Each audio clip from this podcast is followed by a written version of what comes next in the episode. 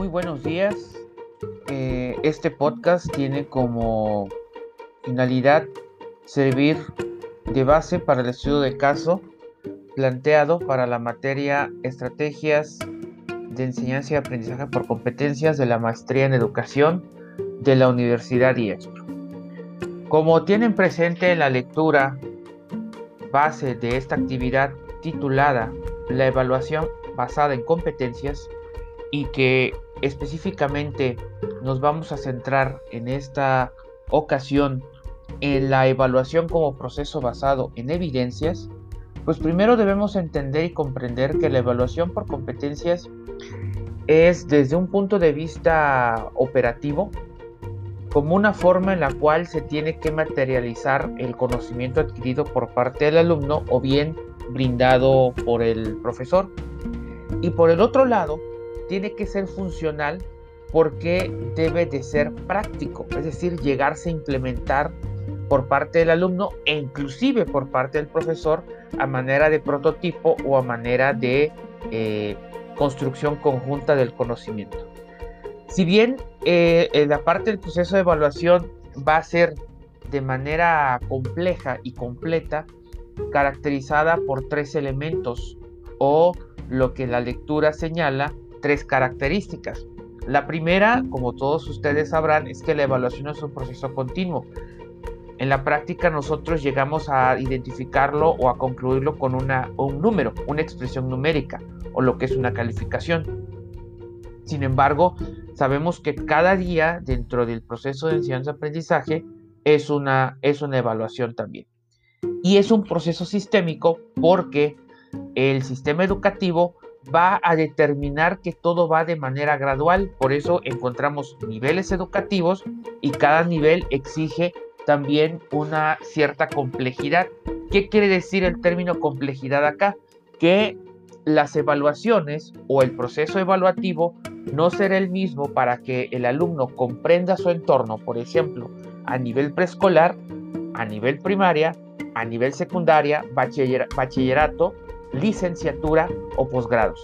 Tendrá que ir adecuándose con otros elementos cognitivos y ejecutivos su proceso de aprendizaje. Y aquí, por ejemplo, los profesores tienen que comprender que aun cuando trabajen en un nivel inferior, ellos deberán tener los procesos cognitivos de acuerdo a su edad biológica.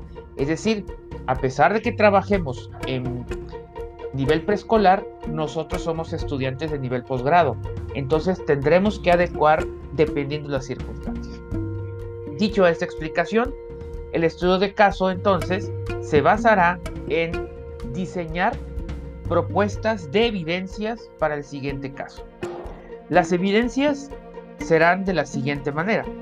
Uno, proponer el tipo de evidencia que se va a hacer, es decir, si será una evidencia práctica, si será una evidencia exponencial o inclusive si se llega a hacer una evidencia de tipo práctica. Aquí, por ejemplo, algo muy importante que eh, se va a recalcar es que las evidencias van a, estar basadas en el modelo triangular. Es decir, este modelo triangular tiene que estar representado por componentes cognitivos de observación e integración. Es decir, que si ustedes proponen, por ejemplo, una, evaluación escrita, deben de integrar al menos uno de los componentes de este triángulo eh, de evaluación. Así que, eh, derivados de este caso, ustedes propondrán la, evidencia, la característica que debe de tener y cómo lo evaluarían o cuál sería el instrumento de evaluación como tal.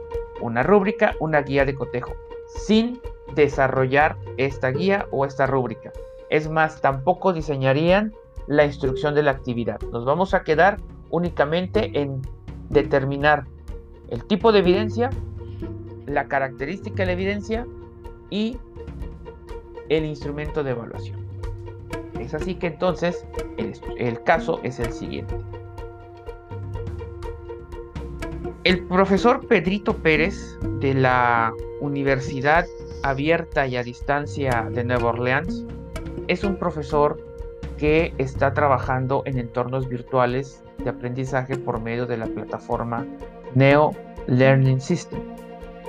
En esta plataforma, él tiene que diseñar su clase, su temática enfocado en una planeación.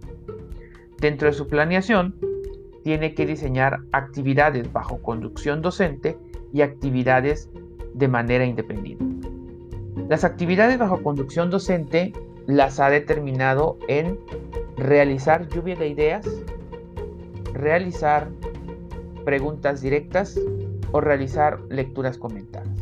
Pero tiene dudas respecto de cómo evaluar las actividades independientes. La materia que él está dando se llama Estrategias de Enseñanza y Aprendizaje por Competencias.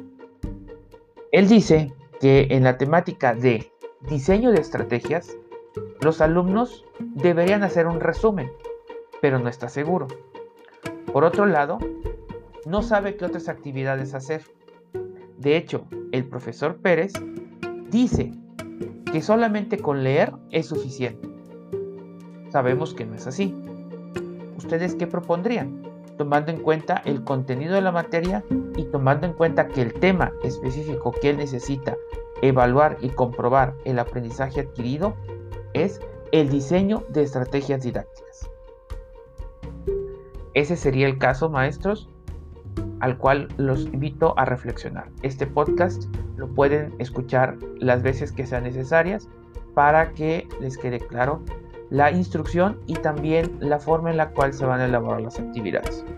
Si ustedes llegan, por ejemplo, a tener alguna duda o comentario o inclusive alguna propuesta y quisieran realizarla, con todo gusto los puedo apoyar, ya sea que me contacten en el foro de dudas de la plataforma o en el WhatsApp institucional.